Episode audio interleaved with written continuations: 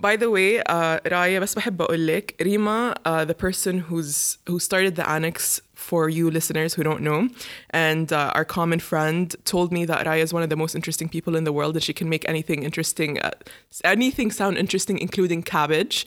So my first question for you is green or red cabbage, and why? Red cabbage for sure. Who doesn't want a beautiful purple thing in their bowl? Done. That's it. okay, so uh, Raya, before we start the episode, I just want to tell you thank you for uh, talking to me on this chaotic morning. I know you've been having somewhat of a difficult day to start, but I'm so excited for this. Chaos is actually our friend. And uh, yeah.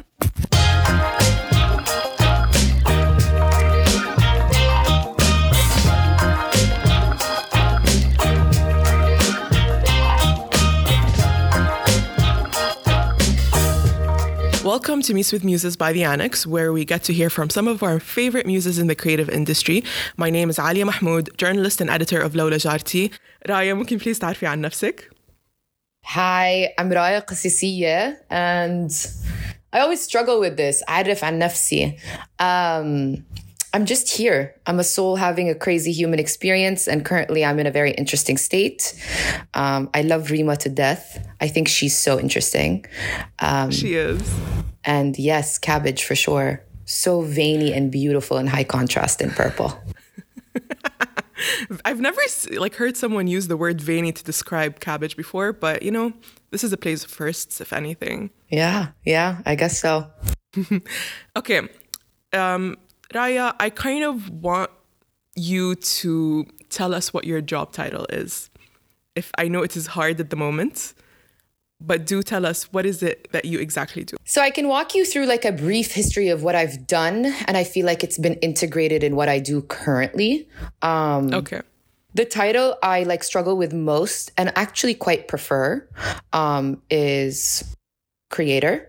Um, and that's in the sense of artistry uh, in the sense of creative direction, in the sense of aesthetic composition, um, designing, styling, all of it. Um, in my past, I worked at in the art world, in the fine arts world. And as well, I've functioned heavily in the fashion world from design to production to, you know, later stage merchandising and sales. So yeah, what do I do? I'm a creator. I kind of love that. I love hearing that because one of the most interesting things that I thought of while I was researching you as a human being, as a brilliant human being, was that you are a multi hyphenate and the way that you started in the creative industry you kind of have like this common core where you were able to use your different skills in different industries and i kind of want that to be the topic of this episode to try and show people that a certain skill can be translated differently because you had a very distinct education and that education moved slowly within the industry and now you do something slightly different than what you started with. So to kind of recap tell us what you studied. I studied fashion design at pratt institute and it was incredible. I i would love to know what was that like like being in new york. It was crazy. Like i've shared this before but my first meet and greet with new york was treacherous I had these incredible expectations of arriving into this like insane metropolitan oasis, you know, Tron vibe. And what I was met with was August New York with trash and dirt. And for some reason had booked a horrid hotel, quote unquote, close to the university or college that I was attending. But instead, I was just like, ended up in East New York with a bulletproof screen in front of the reception. And my mother and I just looked at each other and were like, no, we're not staying here. Later on, it unfolded, you know, on the basis of being at Pratt and meeting some of the most interesting human beings I've ever come across, um, professors and just people and environment. And it just became, it became my true birthplace in a sense to myself um, it was insane, you know, going to class, staying up late, partying too much sometimes, working too hard other times, um, meeting people from all walks of life, the hippies, the angry kids. Just it really allowed me to touch every single shadow quality and light quality I have. And yeah, yeah, and live many lives. I was, this is a bit of a diversion, but like, um, I was watching a documentary yesterday about the Velvet Undergrounds. I don't know if you've, you're familiar Mm-hmm, with them, course. but like they're one of my all-time favorite bands, and they're this just weird band that were started kind of by Andy Warhol, and like the whole documentary is was like we were weird and we decided to go to New York, and this common thread of just people who are creative ending up in New York and somehow making it, even though they were like druggies, chaotic, they made no money, yet they're like the most important band, one of the most important bands in the industry. And I just was like, why am I not in New York now? Why am I not in squalor in New York doing like heroin? Don't do heroin, but like, why am I not being a famous rock star right now? And it just gives you that itch, and you're like, maybe all my problems would be solved if I was in New York right now. Yeah, you think that, you know, it's definitely existing in squalor. I will tell you this much. I lived in the most dilapidated spaces, one of which was Walt Whitman's apartment. That was a crazy experience. People would come knocking at our door like, "Can we look at your apartment?" And we're like, "No, sir. You you cannot just walk into my apartment. Thank you very much." uh, Ryerson Street. What amazing memories with my best friend and roommate at that time, Beatrice Wyland. An amazing creative from New York City. Um, I was weird, always have been weird, was met with 10 times 10 times weirder people. And it just allows you to embrace your weird. It's it yeah. I have a theory that weird plus time Yeah. equals cool. Weird Quote plus time equals Put it on a t-shirt. A hundred percent. Weird plus time equals cool. Yeah. Yeah. Age makes you calm down. So the cool, the chaos can go and the cool can settle in. The wisdom, the wisdom of the weird. Yes, absolutely. There but is- New York does not solve there. your problems. New York City cannot solve your problems. You have to solve your own problems. It'll probably ignite the problems further so you can see them clearer. So what was that like? So you grew up in Amman, correct me if I'm wrong. Yes. Amman, for those who don't know, I lived there for a while. I'm also part Jordanian. It's it's very quiet.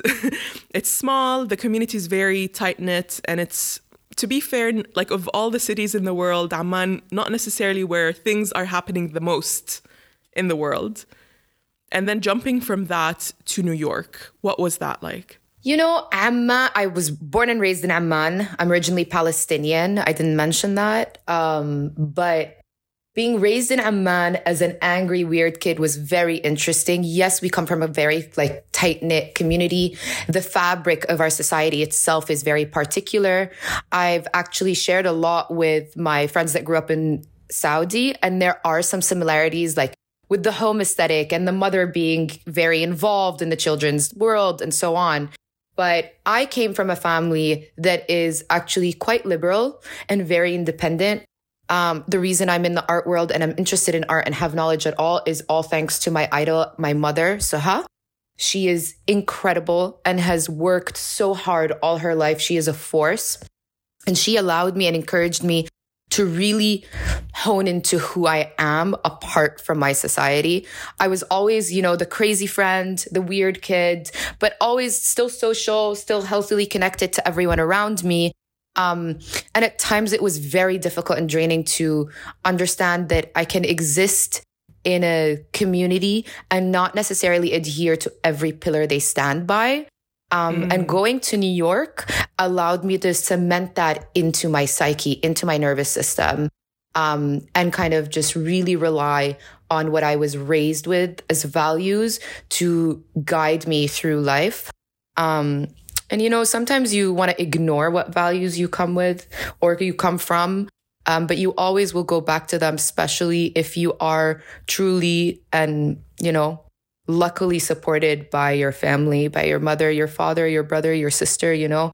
They see you, they recognize you, they see that you struggle with fitting in, but they see that you can fit in. So instead of just pushing you into this mold, they encourage you to create a new cast.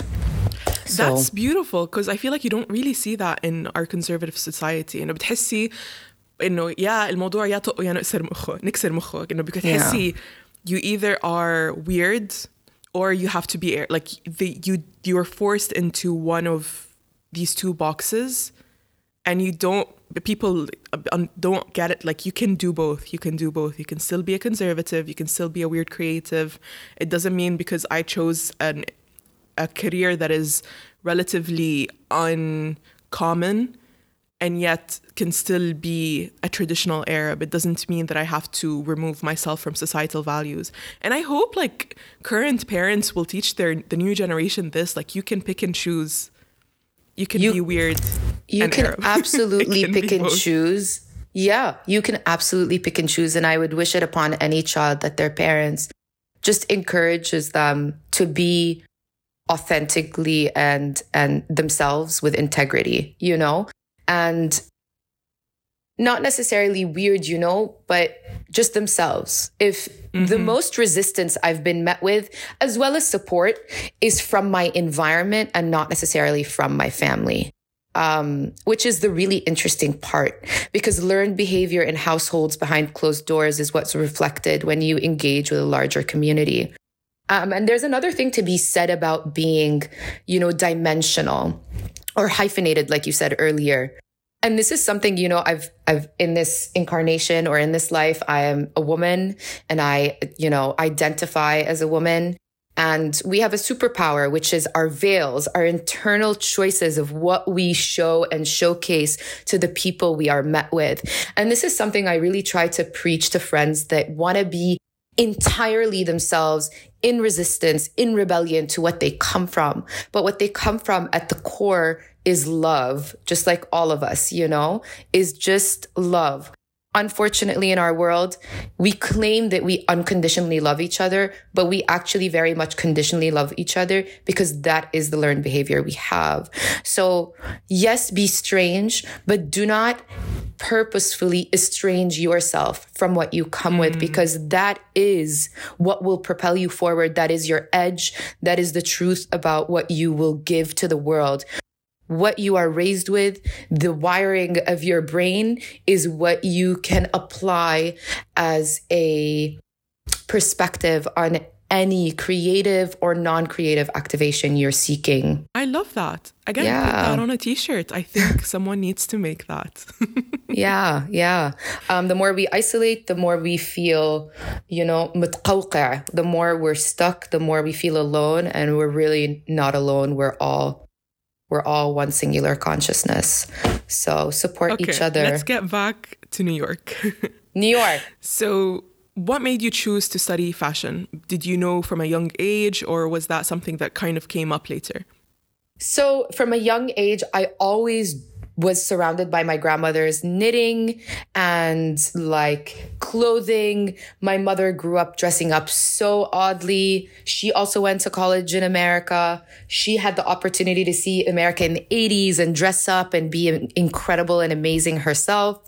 Um, I d- was drawing my wedding dresses from a very early age. I always wanted to be in a little moment from a young age. Um, and so when I was applying to college, it was really like, do I go study law? Or do I go into a creative realm that is not necessarily, um, you know, the safe way to go? Um, and when I entered uh, university at Pratt, when I got Pratt and I was like, oh my God, I have a chance to be in New York City. Mind you, never had seen it, never met it. It felt like I was being called at first I wanted to start with architecture, but then I realized that I actually am very fascinated with fiber and material and I want to learn to make art for the body. And that's how the decision mm. was made. The, the city itself was absolutely a massive part of my education. Massive. Um, of course, there are invaluable lessons I learned at college, and there were professors that profoundly touched me. Um, but New York is its teacher on its own. And that was definitely, definitely a biggest experience. Like New York teaches you how to take hits and keep going. New York teaches you that you can stand on your two feet, even if you feel like you cannot. Um, college teaches you that you can survive not sleeping for days so you can complete projects. My experience at college was really unique and incredible because at Pratt, you learn how to make everything from cutting a pattern to draping it on a mannequin to sewing it yourself in a meticulous manner with, you know, advice from top tier professionals and people who have really honed in on their craft. Um, the professors themselves are also weird. You know, they're mostly New Yorkers, really dynamic people. I remember my professor, you know, she created the Timberland logo. Like that was incredible. That was an incredible experience to meet women that have made an impact so large on an industry. Yes, shallow, but an industry that is a major, major player in our new, in our economy. So it was it was incredible. You know i had other professors that became friends that i still keep in touch with. I took courses on women's studies where i had a turkish professor. She also changed my mind you know recommended books that i still read till today like sex in the citadel. And she just really made me realize that i can be an arab woman that's also internationally malleable and that can create beyond her boundaries, still adhering to what she comes from. So, yeah, both college and New York were incredible experiences that kind of amalgamated to, to give birth to the education I had while I was there for the first four years. And then New York remained to be my teacher for six years after that. I have a question for you. This is kind of something that I've always been curious. So I exist in a very small part of the creative industry. Like I am a journalist at core, so I don't get to meet creatives unless I'm interviewing them. And I'm really curious to know. So you exist in the creative industry that's more in the Middle East than international. And do the people you work with, how many of them have had an international education and how many of them just learned something in the Middle East? Okay, so I've had the experience of being part of the community, the creative community in America, in New York in specific. I don't feel like you can call New York America, but we'll we can get to that later. Um, I've had the chance of like really meeting a lot of people in the creative industry in New York, and they come from a heavily like American background, American educated background, and they might come from Latin origins or so on and so forth. A lot of them were not educated at all at a higher level of education. Once I moved to the Middle East and Dubai and Amman became kind of centers of my creative world, I am not very often met with creatives that studied abroad, which is an amazing thing. And they're okay. incredible. Yes, they're incredible creatives that have been educated, you know, in Sharjah has given birth to some really interesting creative people and have been studied in Lebanon and Beirut, of course. And it's, it's incredible. And even in Jordan, I, our community is bustling now. The creative industry is really booming and it's beautiful in Amman and a lot of the creatives that have that edge, that have that drive, were not um, offered an education internationally. Mm. Now, of mm. course, there are some that were and that have gone into their education at, to very high levels. But as as a large general take, I would say that a lot of them are, in fact, from the region, educated in the region as well. That's really good to hear because I honestly had I thought it would be the complete opposite. No, that's what's interesting. And a lot of the creatives that I personally feel a sort of attachment and and and idealization towards and admiration towards um, come from backgrounds that do not even understand what it means to be a creative, which is really unique. You know, their parents do support them now, but they come from environments that are not necessarily very similar to, you know, the society we're talking about that's in Jordan. So mm-hmm. it's it's really great. It's really it's the best. That's how that's how real creative um, flow and and growth happens when people propel it from their inside rather than what they're they're taught. Did you always know that you were going to come back to Amman to work there or the Middle East? No, I I'm an American and I love New York City. And I really thought that I would move there, have my crazy time, you know, integrate societal pressures of meeting someone and staying in America and being very American.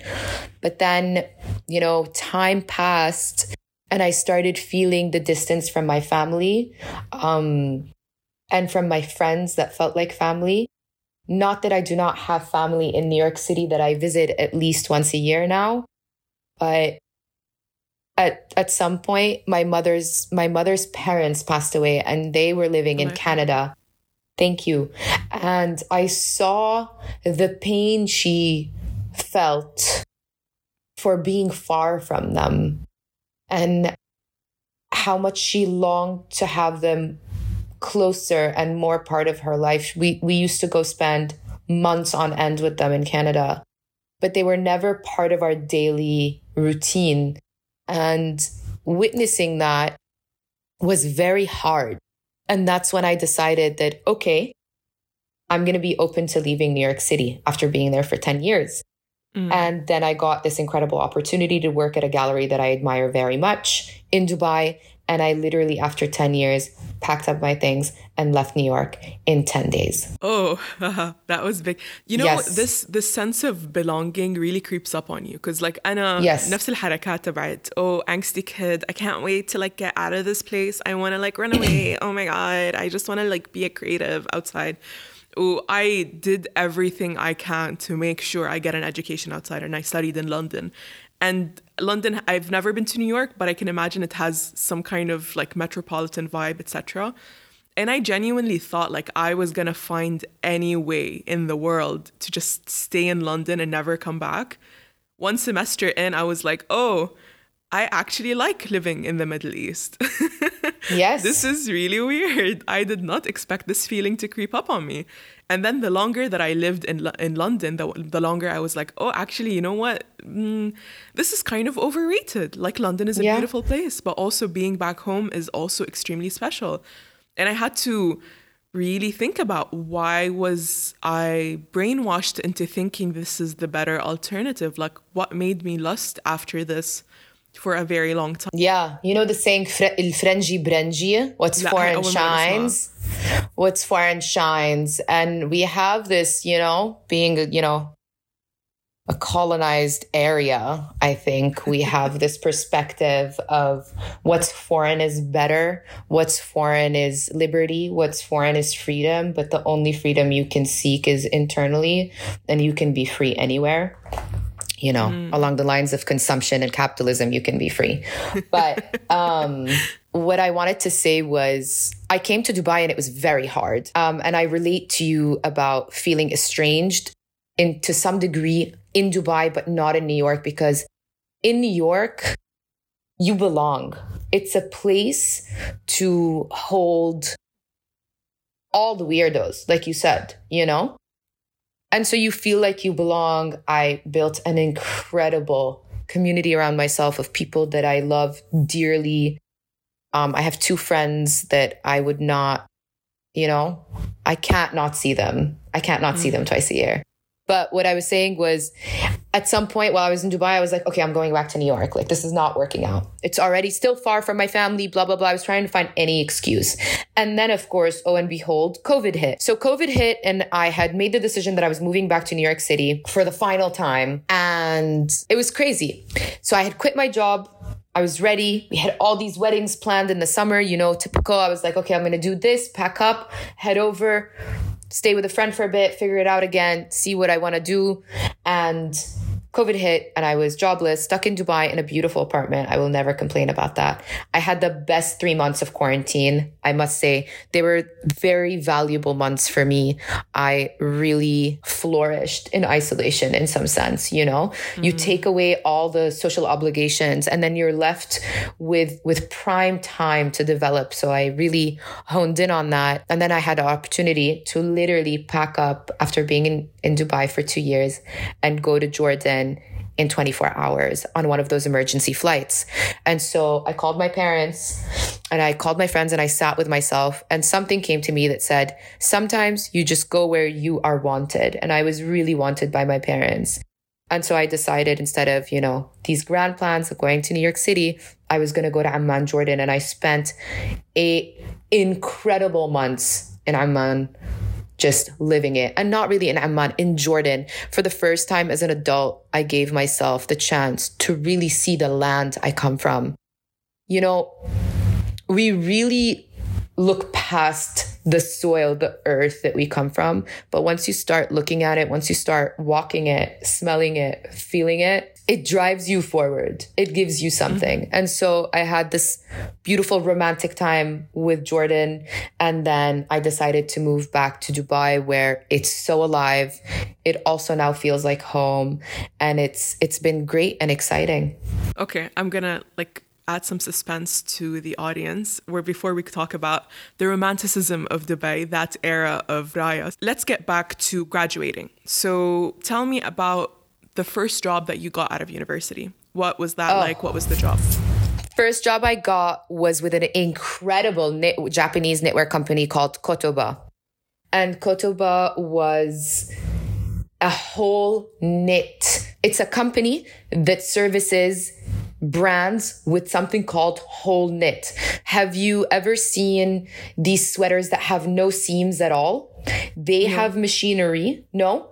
Okay. No. So these incredible people built machinery that can construct, because what is knitting? Knitting is turning a single thread into a garment by a looping and knotting mechanism. Not knotting, mm-hmm. looping. Okay.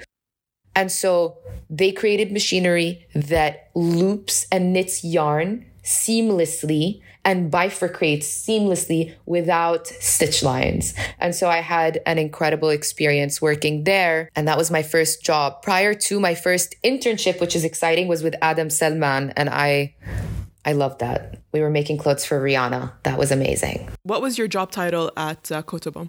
I was at an intro- introducrory title. I was assisting the operations and I was starting to learn the digital interfacing so I could service companies like The Row. The Row is a huge client of Kotoba and they had mm-hmm. just started in New York City. I don't even remember what my title was. A little backtrack. What was the degree? So it was just fashion design? Yes, my degree is a BFA, a Bachelor of Fine Arts in Fashion Design. Okay, and how did that and I'm guessing the job that you first got was more of an admin ish job or rather no, communication? No, it wasn't an administ job. So there are many layers to the production side of the fashion industry, like sampling, spec sheets, all of that. So you have to be very much attuned to the product that you're creating or the product that the brand that you're servicing is creating. So we would deal a lot with factories. I had to learn an interface of like modifying the garment digitally so it can go into the machinery. I was meeting with clients it supporting my superior. Um, it was not just admin at all. It was quite interactive. It was it was quite an interesting learning experience. And how did you get that job? That's what I'm even more interested to know. How I got that job was I was out at a bar and met this really cool girl that is still a friend that got me that job. Literally, that's how I've gotten jobs through people that I meet out. I don't want to recommend people to go out and drink at bars because that is not the type of brand we have here. but do teach us how do you network? But do, how on earth do, do you socialize? Network? I oh, I don't want to sound boastful, but like I love humans. Humans are, are, are a thing for me. Like I'm very interested to talk to you. I, it's very genuine. My friends always make fun of me. My closest friends that I grew up with from Amman that now live here. And they see me like out and about meeting people because that's what you have to do. You have to meet people. And they're like, I don't understand. How can you carry, you know, msaya a conversation so honestly and casually and really be interested? And honestly, my only answer is that I, I'm genuinely interested with any person I meet because everyone has a story, everyone has something to teach you. And even a little bit of Sayara can go a very long way. So that's that's my advice on networking. Just say it from your heart. Yeah, but sire from your heart. Uh, another T-shirt, uh, please. Um, so I think you know what? Someone should actually compile a list. Like this is the first episode we record. This is not going to be the first episode to come out in the podcast. But you know what? I think we're going to have a list of T-shirts by the end of this. Rima, yes. if you're hearing this, let's start do uh, it. Uh, making T-shirts for meets with muses.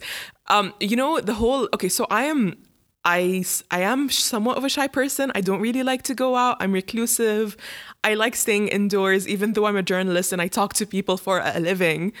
But I somehow only, most of the jobs that I've gotten have been out of com- talking to people and friends and family, and almost never because of I applied to someone or I apply through LinkedIn. LinkedIn has never got me a single job. Nothing. Not a single digital platform has got me any interesting opportunity. I'll tell you that much. I mean, my blog did, to be fair. Like, people used to communicate. Oh my God, can I tell you a funny story? Yes. Yes, so tell me a funny I, story. so, I for the people who only know me through the annex, my name is Ali Mahmoud, as I've said before, but also I have an online magazine called Lawla Jarti. And it started off as a really small community. And at some point, someone DMs me and they're like, Oh, I really like what you have on this page. Would you be interested to do copywriting for me? And I'm like, Okay, sure, let's talk. What do you have to offer? And she's like, Oh, I want this, this, and this, and this. And she's like, And uh, as payment, I can offer you therapy excuse me. and the woman is a is a therapist. She's a licensed therapist, but not a psycho like an a psychotherapist. Yes, those ones are better. Those ones are better. And basically, she wanted to offer me therapy sessions for my services. Like, how'd you feel about that? For my services, I am. That's like imagine your boss being your therapist and your boss. Oh wow! I really did not make that link. Not as in I will pay you for a separate therapist. No, no, yeah. no. As in I will no. give you therapy I will sessions. be your therapist, but you have to. Re- Interesting. I guess you turned down that job. Oh, oh yeah, yeah, yeah, yeah. Like, like, like that. Like I that. See. Red flags. Red flags everywhere. Red flag across the board. Um, I forgot what your question was. How We're do I go about- out? How do I push First myself all, to dress up? Dress up my first introduction to Raya is her Instagram. Like the way I am, okay, queen of uh, elevator mirror selfies, queen of dressing up quirky yet high fashion, queen of draping her own scarves. I mean, yes, I yes. love Dressing your sense of style. I love your sense of style so much. I love your archives. Loki want to steal every McQueen thing that you own. Um, I mean, like, if just look good, step one. Put look on good. lipstick. Make it an event for yourself. You know, when we touched base really lightly, I was like, I, I, it was you that I said this to. I was like, every day is a movie. And every day is an opportunity for you to repeat or evolve. Mm-hmm. Going out is a chance to evolve. Leaving your comfort space is a chance to evolve. Think of it like that. Be like, I am the main character. Of course, everyone's their own main character. what does this main character want to do today? Definitely wants to have a very interesting scene, meeting some interesting people, no? And then you just throw yourself out there. Just trust, trust that the world will will bring you what you seek. It won't yeah. bring it when you're sitting on your couch. To be fair, like a lot of the friends I met are friends online. so even Rima, who's currently my boss, I became friends because I was making fun of someone in a wedding online. And then she started following me because of that. And then we became friends. And then we, after this friendship, I started my podcast. And then she started listening to my podcast. And then she hired me for this. So essentially, Absolutely. I was making fun of someone on a wedding online. you were trolling. Later. You were trolling, and Rima caught you. She was like, okay, let's troll together. One. Two interesting fact Rima is also a friend that I met very briefly in person, and our relationship flourished over the phone and online. And same. Yeah. Same. So like what what I what I want to like jump off of what you're saying is that me p- pushing you to go out and network does not at all mean that I'm not telling you to socialize on the internet. Instagram is where I met a lot of incredible people in my life, but it's great to bring them into your reality, you know? Yes. That was yes. absolutely not me dismissing the internet because I love it. I, I mean, having it. an online, I don't want to call it an online persona, but having like an online presence is yes. really important. Yes. I mean, it's the thing is, especially, especially in the Arab world where like I like even in Saudi, like going to a bar is not really an option. It's a dry country. Also, don't drink. Drinking is not good for you. Please don't do that. Um, but like just the idea of going out is still like a new concept here. Like we don't really do that. Yeah. But creatively online, have you been on Saudi Twitter? it's insane. You, it's insane. Have you been it's on insane. Saudi TikTok? Insane. I don't think I've been on Saudi TikTok. I'd, I'd love some it's Rex wild. though. It's wild. It is wild. Yeah, like no, as in I like want to see. it's almost every single person is anonymous with a K-pop uh, profile picture, K-pop like personality singer profile picture. But it's like it's it's such an interesting universe, but definitely exist and communicate with human beings. Like doesn't have to be physically in real life. But like online is very important because again, I'm like extremely shy to talk to someone in per like face to face, but I flourish in my real existence online. Like I do so much better in that space. And again, Absolutely. I got most of my jobs talking to people online. That's that's amazing. I mean, you look at my Instagram and you see how much I love online stuff. Early on, you're younger than I am. Early on in the Instagram game, what what the internet why the internet became something interesting to me was it started shifting unlike right now i'm not going to talk about it it started shifting the perspective of beauty into uniqueness and imperfection and that is where I found my solace on Instagram. And that's where I networked with a lot of people, especially when I was in the States, in New York. So, yes, the internet is important. It doesn't have to be the most important, but it is now an extension of how we live and present ourselves. The one little thing that like makes me uncomfortable, and it's something I posted a story about recently, is that the only thing that I dislike about my social media existence is that people start taking it as my CV to my entirety, which is very inaccurate. It's n- what you see on social is not entirely who I am. It's actually an open diary of selected moments and curated aesthetics for your viewing pleasure and mine. I'm, you know, that's it. Um, I think I want to conclude that thought there. I, I don't know if it made full circle, I will add but one more thing. Like for me, if I was two years older, I like I was born two years earlier and didn't have access to the internet in the same way, my personality would have been completely different. Cause like I like I went to a very when I like first on early on in my years, I went to a very, very conservative Saudi school. And like there weren't, even though it was a really big school, there were so many people there, but like you weren't hit with so many different inspirations and creativity and things that will challenge your eyes and your mind.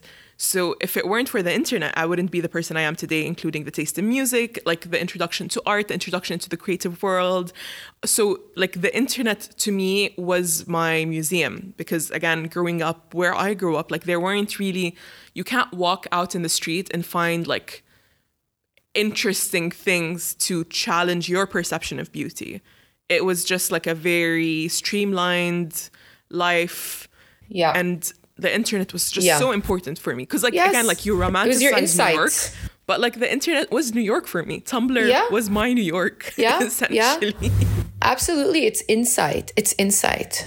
It's absolutely Okay. insight. I want to say something to you. I don't know, you can disclude it, but there's a lot of learning and beauty and inspiration to be seen in the mundane. So I'll challenge you to take a walk and try to peep that. You can send me WhatsApp pictures of what you find interesting in the mundane. And once you start seeing the magic in the mundane, life just kind of becomes glittery everywhere. I'll take that there's currently maybe like a cat in like the corner of the room you can't see him but he's currently just like staring at a bird I'll just call like that's my inspiration of the day the cat is I- called Zatar he's kind of famous. Habibi. Zatar. Can we see Zatar? Tell me you're Zatar, Palestinian join without us. telling you're Palestinian right there. Oh, Zatar. That's it. Okay, back to your job, Kotoba. What was your next job after that, and how long did you stay with them? God, I have to. I feel like I have to pull up my CV. After Kotoba, I like. I don't even know. I quit. I started working with Yola Colon, who did Furs and Exotics, a little controversial. I loved working with her. I met the most incredible woman that was part of that project called Muna Naga, who is till today um, a mentor, I would say. We're born on the same day. She's incredible. Um, that was an experience also because it was a very small brand and we were producing in New York. So I had a much more hands on wearing all the hats, doing everything from designing to production to fitting to sales to our pop up shops. That was interesting. Then through that, I met one of our amazing clients and a friend till today, Joan Hornig, who did jewelry where all the proceeds went to philanthropic efforts, which was incredible. So this is where I started shifting from just fashion into, you know, jewelry, accessories. And then later on, I found myself back in the art game.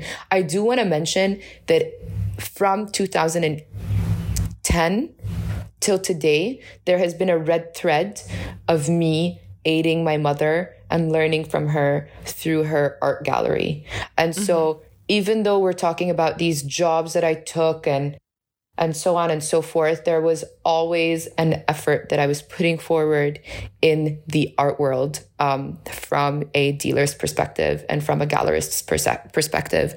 So it's not a very linear history of employment that I have. After Joan, I started working with my mother a bit more.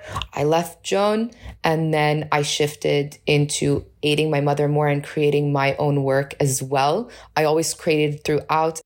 I'm actually very shy of what I personally create and we'll get to it soon, but that's what I'm honing in on now.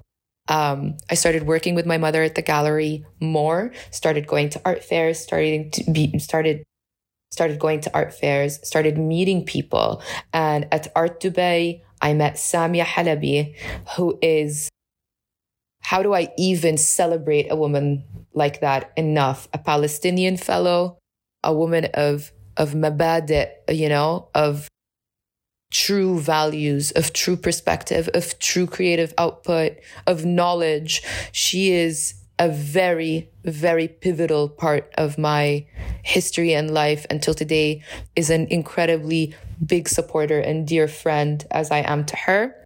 I studio assisted her for about two, two and a half years. And that was a magical time. It was tumultuous internally, but in an employment and in, in a perspective of being a professional in the world, it was something that no one around me had ever done. You know, it was casual. It was different. I was getting my hands dirty. I left clothing at her studio that I would just change into and I would just look like a worker. And it was incredible. We worked, we worked most of the time. I had the pleasure of, you know, helping her archive and it was both intellectually stimulating and physically stimulating. It was it was an experience to to but what is that really like? Like every single time you're telling me about a job experience like the job title is slightly different the job description mm-hmm. is slightly different. How do you market yourself into getting like these specific jobs? Because i'm really fascinated. Because for me like for example journalist i'm creative i'm good writer i'm good researcher and like these are the common threads. And then okay, whenever i'm entering any kind of job but what's your superpower? My ability to turn something extremely boring, boring with as an information into something extremely fun and creative. There you go. So this is your red thread through your past. That's your superpower. Yeah. Okay. My superpower is my eye and my mouth. so I have a very unique perspective, and that has come from education and meeting people and seeing things. And so I really market, first of all, my knowledge in these varied industries that's quite mm-hmm. thorough, paired with my eye and my skill of packaging things verbally and social interaction. And that's how I get myself into new opportunities. It's your superpower. That's you just hone in on it and you show the people what you have. Even if you're insecure, what's the worst that can happen? They say no. Okay. So then you really didn't lose anything. You actually just learned something. Okay. Yeah. I like that. This will be the trailer for the episode right there. I'm glad. I'm glad that there's there's I hope there's interesting stuff being said today. I mean, I know for a fact that there will be some educational moments and most importantly, entertaining moments. But okay, and that was your way into Dubai. So I'm trying to kind of throw somewhat like draw somewhat of a map for oh, someone. Wait, yes. So so the map is inaccurate. That was not my way to Dubai. that was my way into shifting from design into art industries. Got so it. going from fashion to fine arts, right? Those are the two industries that kind of I have been bouncing between. And Mm-hmm. Samia is based and has been based, and her studio is in New York City. So I am still in New York there. The gallery that I told you I've assisted my mother in throughout is based in Amman, but that was always done remote. I only flew to certain things when necessary, right? So at that point, I'm still in New York, but that is the conclusion of my New York. After being with Samia for quite some time, I decided to look at my options. My grandparents passed away, and I started really thinking. My grandparents passed away at the end of me being with with Joan with the jewelry job, and I started looking at opportunities in Dubai because I was like, okay, I'm going to leave New York City, you know, the metropolitan city of the world. Why don't I go to a metropolitan city in the region, a booming city, an interesting city, somewhere I do not know very well? And I was introduced to the gallery that I moved to and my boss that I had at that time, who was also an incredible woman. Very interesting. I've only had female bosses and they're all there's there's something incredible to, to be said about each and every one of them. Um, and I was introduced to her. I interviewed with her and got the job and in 10 days left to Dubai. So now I shifted to Dubai at the end of 2018. By the way, I have that common as in most, not most, I think all of my bosses have always been women. And it's weird because like I exist in an industry that is mainly men, but I've only had female bosses. That's incredible. I think that's something to celebrate. It is something to celebrate. Not dealing with men is always something to celebrate, for sure. Yeah, I mean, there's something to be said about. but like, Yeah, there's something to be said about having female bosses. Also, it can be quite tough, um, but having male bosses must feel very disconnected. Um, I wouldn't know. I genuinely never had a male boss. I wouldn't. I wouldn't know either. I guess uh, there's something to be said about advocating for the masculine. I'm just gonna put that out there.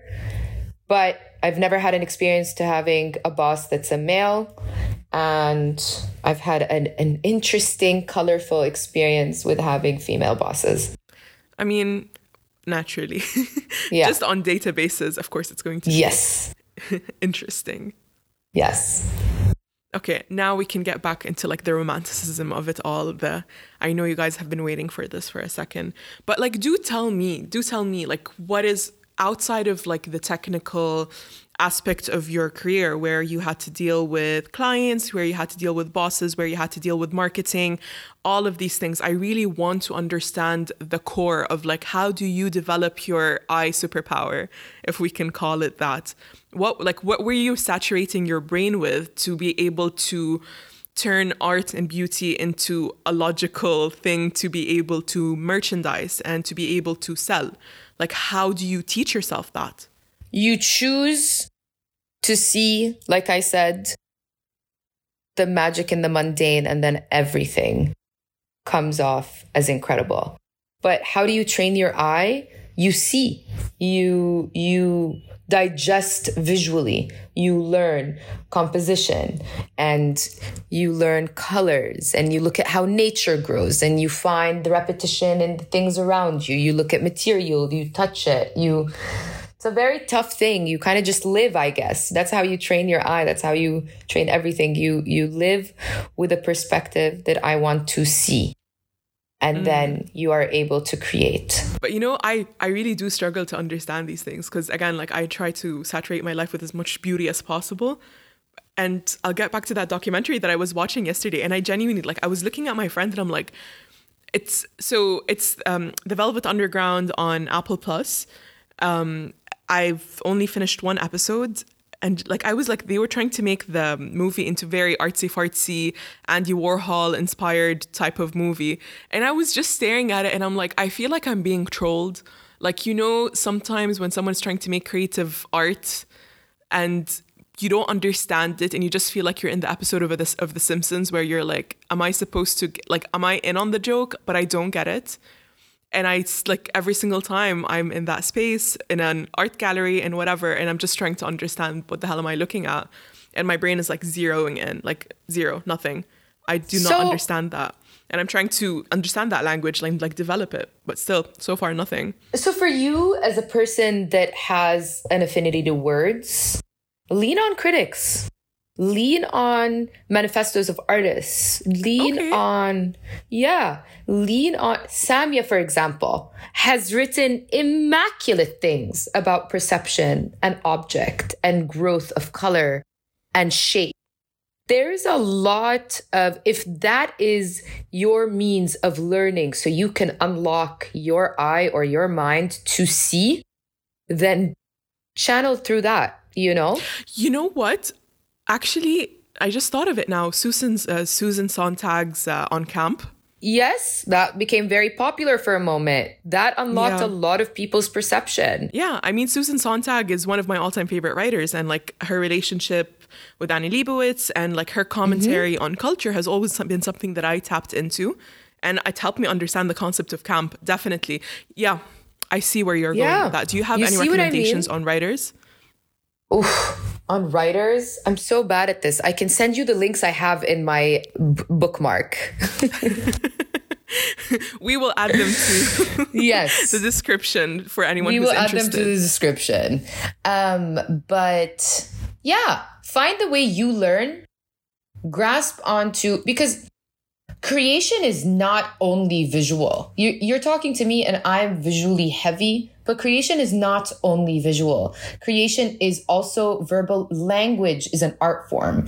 And mm-hmm. language is an art form in which you heal yourself, you communicate, and you learn mostly, right? We can use auditory, of course, but that's still language. It's still based on a structure of words that's telling you something, that's telling your brain to see a new perspective. So, yeah, read, read about it so you can see it.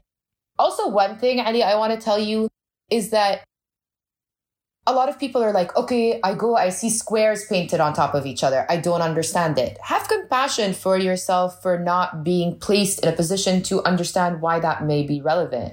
Be gentle with yourself. Read the blurb next to the painting. Allow yourself to find the routes and the pathways to get to what you're seeking to learn. I'll take that. I, I'm not gonna lie, I do feel extremely insecure whenever I'm in a museum. I do feel like a bit like overwhelmed. And what I do, so whenever I enter a museum, I literally take my phone out and I start making memes out of the art. And that is my way of experiencing museums. I don't know if anyone who's been on Lawla Jarti, but it's something that I always do. Like whenever I go in a museum, I turn it into a meme. and That sounds great. I it's I create, I guess. I'm That's- gonna call that yes. it. That sounds like you're making art. I am an artist with a capital A. Thank you very much. Exactly. It's about time I get recognized. Exactly. so now tell us more. Let's get back into being in Jordan.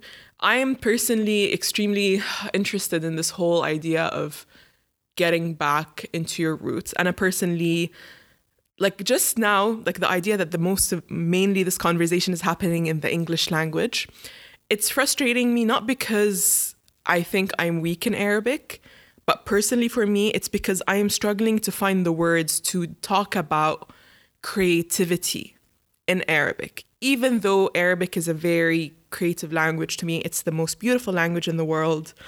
And just reading a single line of Arabic poetry alone is like being thrusted into the universe and all its complexities because of just how leveled it is and how beautifully constructed it is.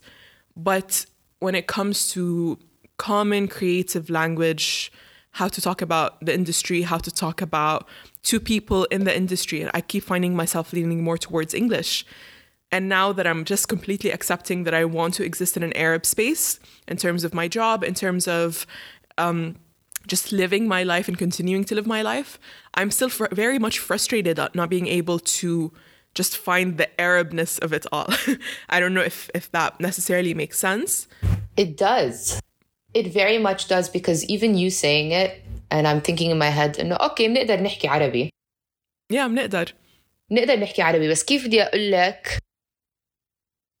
الترمينولوجي اللي عندي اياها بالانجليزي بالعربي بدي اقعد افكر and مثلا I creative um, industry على طول بدك تقعدي like دقيقة to like properly think about industry it. اصلا شو الاندستري بالعربي عيب عيب علي عن جد this is a this is a very big wound that I share with you I have to say I have I would say I have you know good diction over the English language but in Arabic I can communicate casually very easily but once it comes to industry sensitive terminology I blank I was yeah. going to tell you like in 2016 I had an incredible opportunity of honing in to my skill that is what I am currently working on developing further, where I had the chance to collaborate with an incredible architect from New York to build an insane installation at Amman Design Week And I was asked to be interviewed for TV in Jordan. And they were like, بدك تحكي عربي. And I panicked because mm. I was mm. like, how am I going to come off intelligent and that's not okay. So ever since then and ever since being in, in Bil Khalij also I started speaking Arabic more and it's gotten better but it's mm. still not as as easy to communicate it as it is in English. And I I'm, I'm trying to think why that is. Is it because we attempt to cater and be adjacent to, to the international market? Is that why? For me personally since I exist in a more literary world um alam adabi بستسهل اني اتكلم مع الناس بهذه الطريقة واستسهل انه أقدر اوصف شغلي وعملي وطبيعه مهنتي من غير ما اتأتأ it's That's slightly amazing. easier it's slightly easier just because Arab like when I'm talking about language and politics and social sense it works it works because Arabic is very like is obnoxious when it comes to language. And it's, it's very incredible.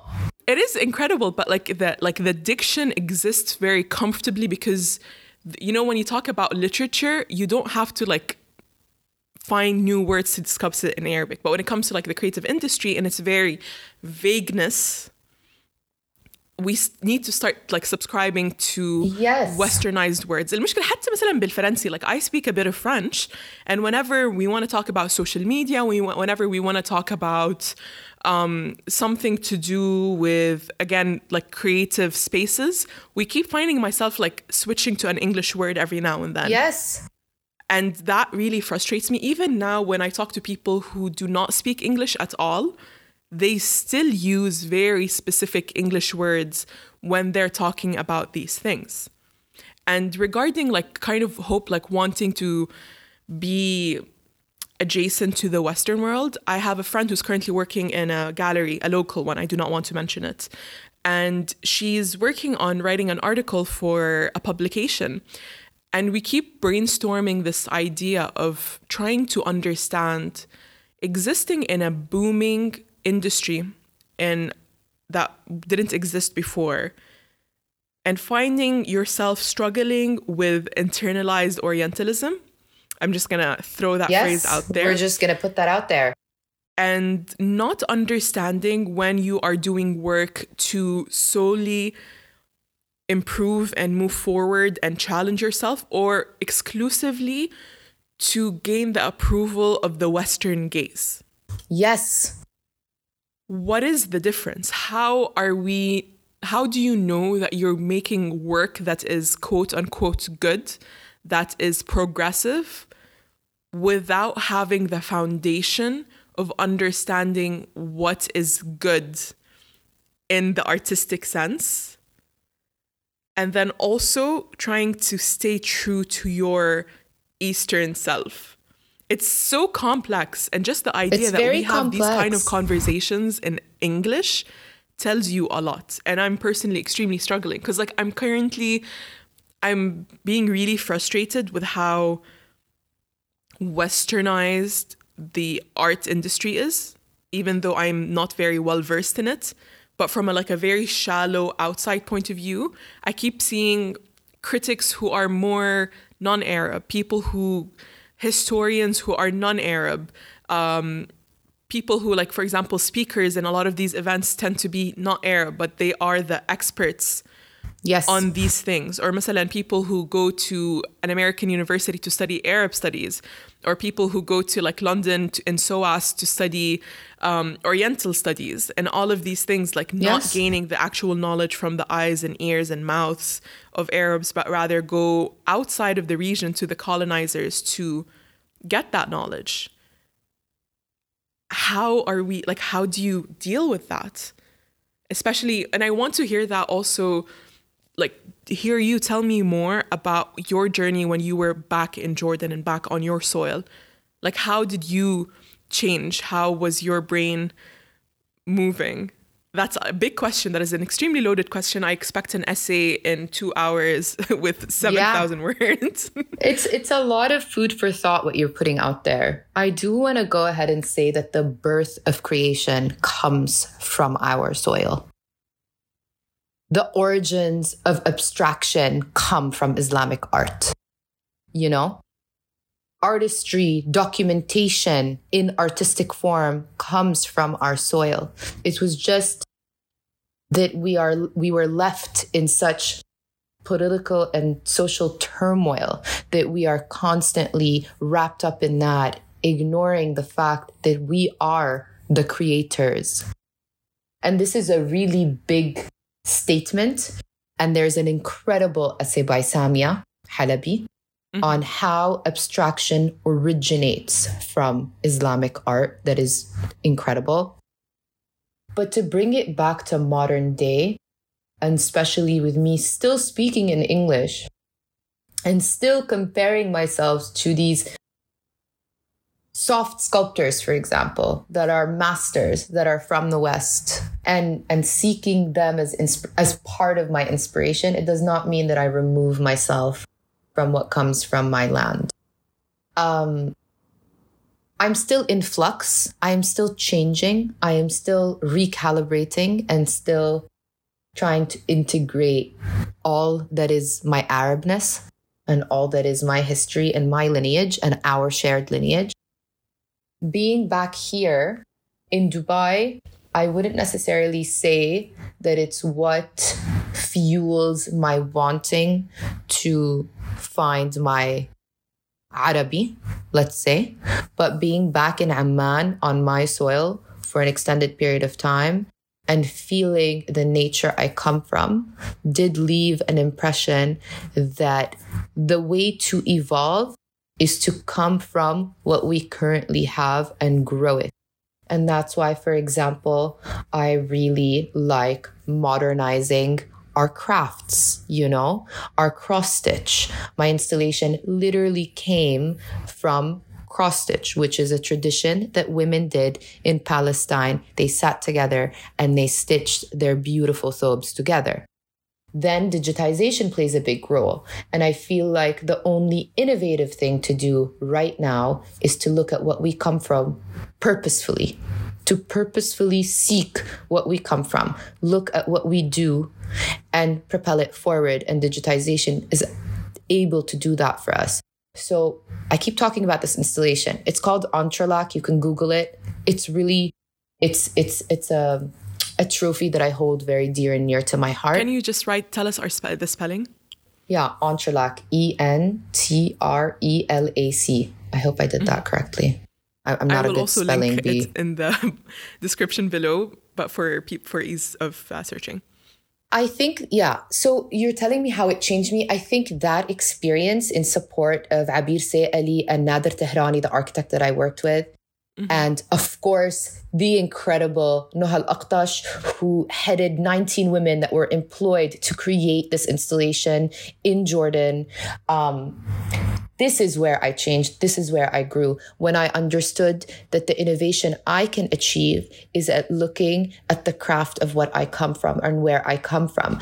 And so I am in love with knitting. I knit. And so at the end of my college experience, I really took in knitting and I developed this technique where I would knit, split, and cross the knit within itself, right?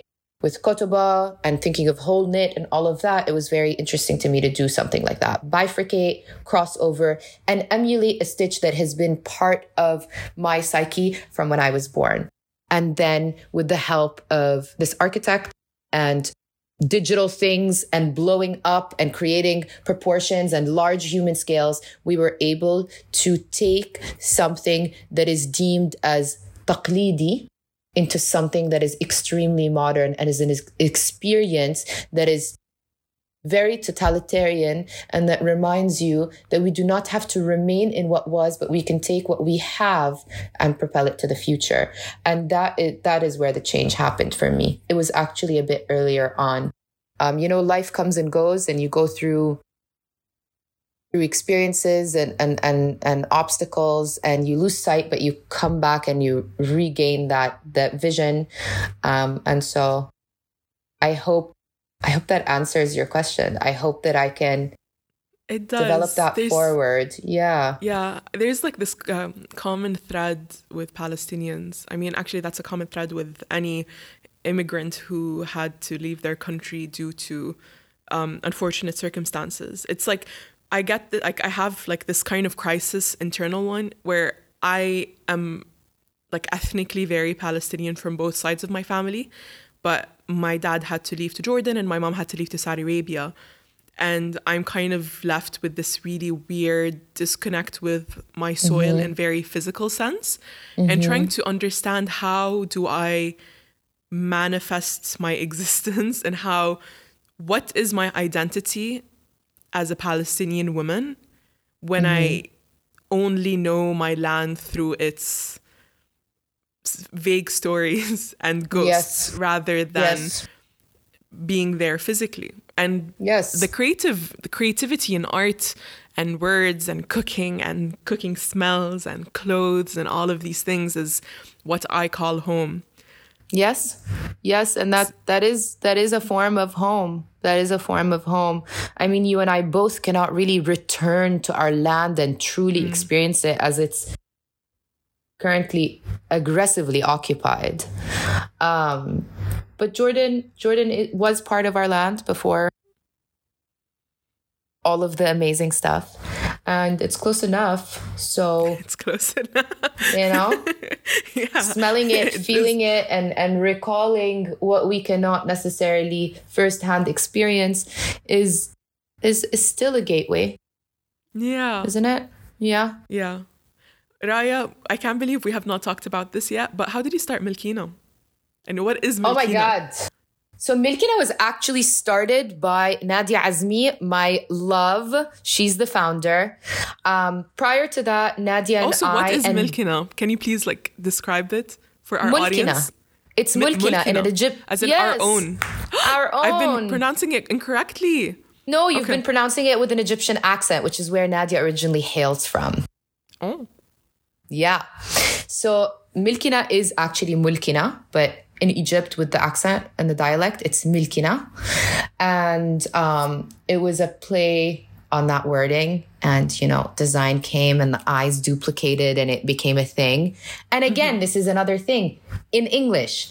But to be fair, uh, Nadia is a diaspora Arab with Egyptian origins, and she is she's incredible.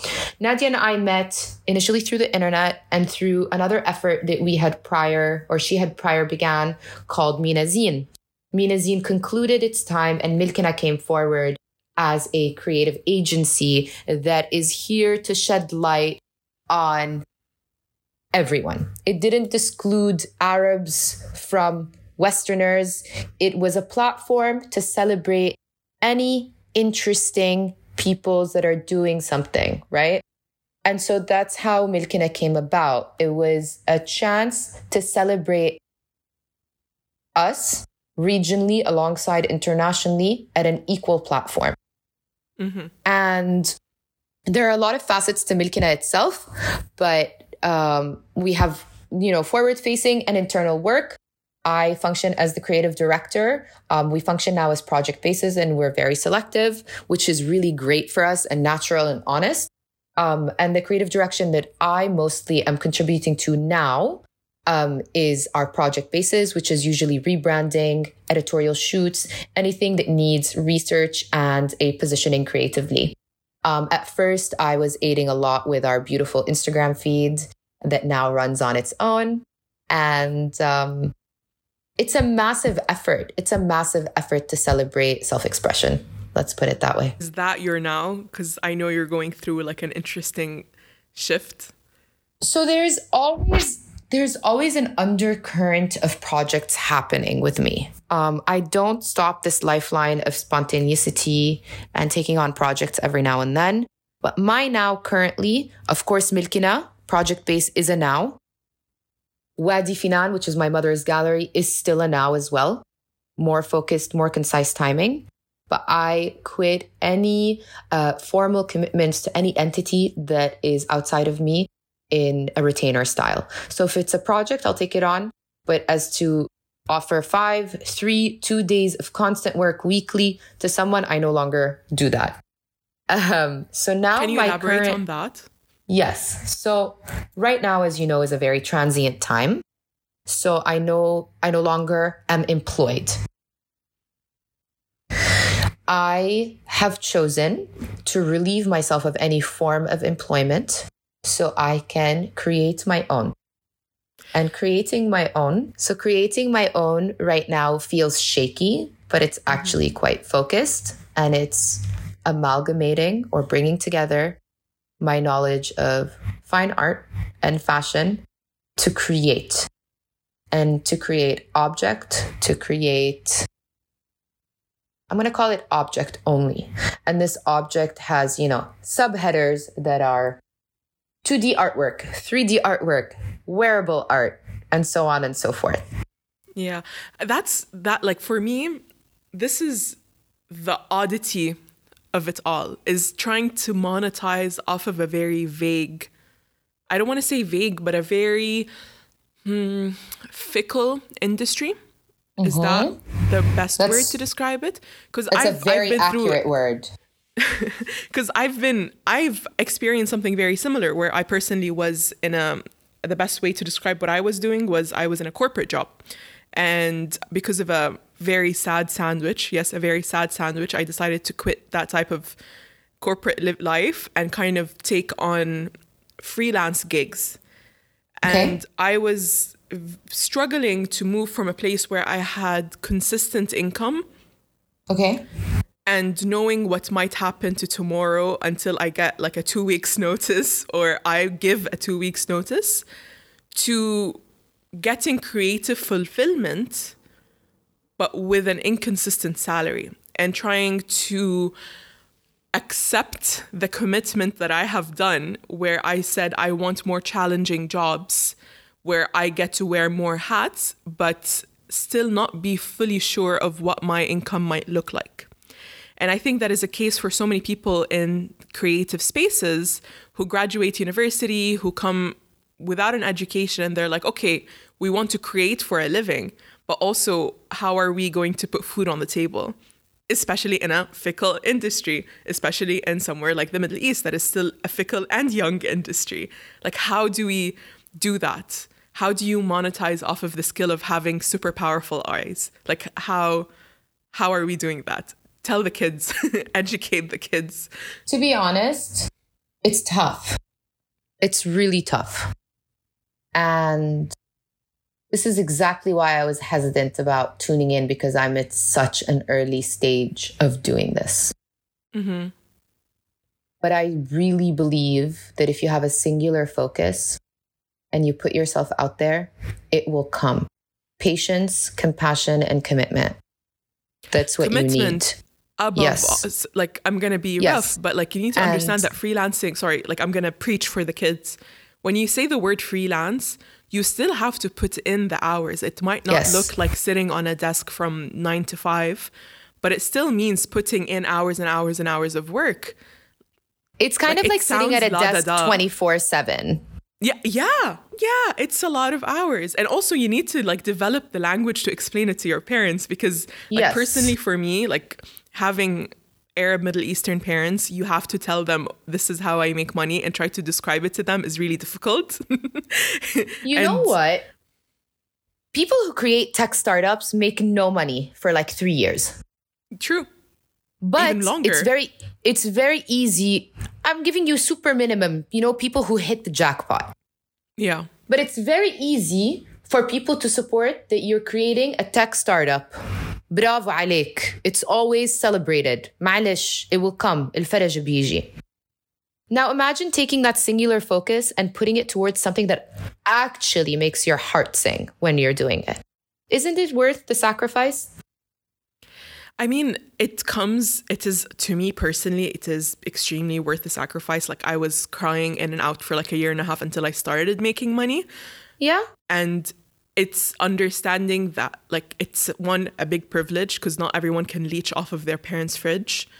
Um, two, it's something, okay, this is something that comes, like, the privilege of being Arab is your parents are not going to kick you out of the house most of the time most of the time most of the time again not every that's not the case for every single person Yes. but i've i heavily leaned in on that and just be like i had a conversation with my parents where i was like listen i know i know i'm gonna still be a burden for a few years but understand that like some like i had to sit them down have a very serious conversation where i was like i am going to go freelance and it's going to take a minute for me to be able to make this a consistent thing but it will be pay like it will pay off. Just give me time and i was like i feel so so- like i'm so sorry. I will be very happy to like pay you back. Like don't like just please give me the chance of exploring this. And my parents were alhamdulillah alhamdulillah very understanding. Naturally they forgot every understanding concept within like two days because they're arab. Like they cannot help but be angry and problematic all the time. But like it took a serious conversation to be like i will abuse your resources but give me a chance to like try something exceptional and fantastic and i had to also have that conversation with myself being like you are going to lose your independence for a minute but that means a lifetime of creative fulfillment or that's my imagination of it because it will have ups and downs Yes, yes, that's true. I wouldn't use the word abuse because we do come from very blessed situations. that's and, true And and we're very lucky. Um, I feel very lucky. I feel very lucky to have had the chance to kind of step on my own out of what is constant and and to be limited in financial independence for quite some time. But it's worth it. And you're either enslaved to the income that you make. It, it really depends on your priorities. You're either mm-hmm. enslaved to the income that you make or you take a damn chance on yourself and it's Yeah. so worth it it's so worth it the only thing about doing that is that consistency and commitment have to be at the forefront every single morning you have to 100%. set a routine for yourself. You have to adhere to that routine. You have to make it work for you. And you know what? It might take three months to get that routine settled in.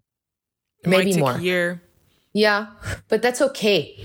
As long as you do not plummet into the self pity position, like, oh no, and start comparing yourself to your friends that are doing, I don't know, consulting, then you're good. You're good to go. Talk to people, share that you're scared, share that you are confused, lean in onto your support, and always know that you are safe within yourself. You can support yourself any anyone can get a job if they really want it. Anyone can do anything they set their mind to, you know? But creating your own job title, I guess we can check in in 4 months and I'll tell you how that's going. But it's going great right now. Let's say let's say it's going great because my time is mine. Yeah. And even though some days I feel really low, I'm functioning from an abundant mindset that says it's going to happen and there's enough to go around regardless of what positioning you put yourself in in this Yeah. world. That's it. something I want to get um, out there is that there's a lot of romanticism that happens when you kind of look into the creative industry like when we were talking about new york for example especially like as someone who's a big fan of music like me where you know you read about like a band and they're like yeah we were like drugged up drunk in like an alley and like we created amazing music. And they kind of sell that you know? But in reality there's a lot of hours there's a lot of conception like there's a lot of time routine learning. Like these drugged up musicians also had to spend 100 hours learning guitar when they were younger. Like there's there's so much discipline at the core of creating that must exist at all times it does Yes. not come out of our the ether it's a lot of time it's Yes, a it doesn't of come out- time and discipline It is. It is. It's time, discipline, and surrender to the elements. But you know what we don't do enough of? We don't. If your friend comes to you and tells you, I'm quitting my job to do my own thing, how mm-hmm. much compassion and support are you going to give that friend? A lot Insane. because a lot Yes. And when she calls you crying and telling you that she feels horrible and she's not doing financially well and she feels very drained, you're going to hold her, you know, energetically with a lot of compassion. We lack that to ourselves. We say, oh, you have to be disciplined. You have to be. It's okay to be fluid. It's okay to have a couple of off days. It's okay for the discipline to take time to seep into your existence. no, it will take so much time but Um, yeah. like i really hope people understand that it's not it is work it is work It's it's, a lot of work. absolutely work. It's absolutely work. You're not quitting to lounge around your home every day. You're quitting because you want to create a niche for yourself. Even though there will be a lot of lounging i will tell you from experience Yes, and that's called procrastination that's triggered by our perfectionist mentalities, which is a character flaw. It's not something to be celebrated. Perfection is not something to be celebrated. And I'm going to keep saying that till I and myself believe it because perfection is your worst enemy. When you want to produce perfection, then you leave no space for innovation, you leave no space for improvement, and you actually lock yourself into a routine of procrastination. So stay away from this idea of, I want to create something perfect say you want to create something great. You want to create something that comes from you and let it grow from there. You know, I, don't know if you're familiar with this, but there's this incredible book called The Artist's Way. And literally, the first chapter of it is igniting you to play like a child, create bad work. That's literally what it says. Make bad work, destroy it, celebrate it, but just create. Do not sit dormant with your anxiety because anxiety literally manifests when you are inactive. And let this idea of what is the perfect thing I'm gonna, I'm gonna create create doom and gloom around you. So, discipline, allow yourself to make, shed the perfection. hear that kids do you hear that kids please listen to raya stay in school listen to raya Stay in school, eat well, and sleep eight hours a night.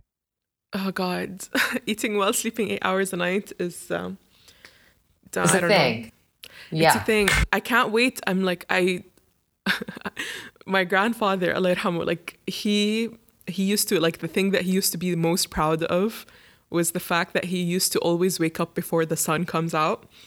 Um and he's like he was used to be always goals. like that's goals. But also That's like the man goals. was born in 1924 and he was That's like goals. living in the age of not internet and like old school type of jobs and stuff and he did very well in his life alhamd- like mashallah MashaAllah.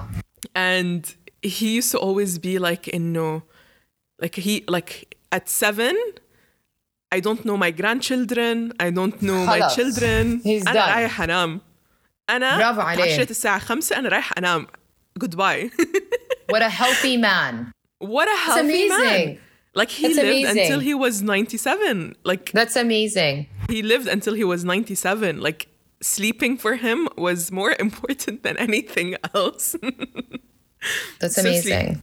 I wish I can fix my sleep. I still am. It's still New Year's You resolution can. for the last 5 years. you can years. fix, again, discipline. You literally can fix anything in your life. It's an hour of spending time with you, learning you, We have memories to learn from the mistakes or the routines that we had, not to dwell on what was. That's truth. You know? Raya, if I were to ask you I don't know anything is can you please tell me how you put an outfit together and even though I know that would actually take much longer than like the hour that we have been recorded and even more um, but secondly is I want you to tell me what is one thing that you want to take out of this interview for yourself like what is something that you personally want to reflect on and not necessarily what you want to give to the audience what do you want to tell yourself today Okay, first question How do I construct an outfit? I literally pretend I'm four years old in my mother's closet. and it's a long term effort of collecting things that are that I think are worth it for the long run. So you open your closet and you have the best, let's say, color palette to create your painting for the day. So that's a short, brief answer on the outfit world. What I want to take away from today's talk is actually investigating the Arabic language in our industry, in my industry, and to learn how to talk about my work in Arabic. I think that's the biggest takeaway. It's necessary. It's necessary beyond belief because I, I, yeah, that's my biggest takeaway. My second takeaway is that I can't wait to listen back at this and integrate some of the some of the realizations that we arrived to together about discipline and being gentle to yourself and being compassionate and you know keeping your mind's eye focused on what you seek to create i think those are those are my takeaways for today thank you so much raya for your time i hope the rest of your day is not as chaotic as your morning but just as beautiful and Thank you it was so much unbelievable, Aaliyah. Thank you. First of all, thank you so much for allowing my chaos to be and just accepting it. I really appreciate that. Nothing makes me more insecure than people witnessing my chaos and being like, mm, that's not okay. Because it is what it is. And I hope you have a lovely, lovely day. I can't wait to speak to you soon again. And yeah, I'm curious as what your takeaway from this is. Was it up to par for your Honestly, amazing? You know, you told me something today that I wanted to hear, or not wanted to hear, but rather needed to hear. Two things. One is what is your superpower? Because I, I forget that. You know, I sometimes think I need to be a hard news journalist, but at the core of what I do, I know that my weird puzzle of a brain is being able to see something that is extremely random and making something funny or entertaining or interesting out of it and offering different points of views. And i i didn't realize it was my superpower until someone asked me what is your superpower? So that was big one.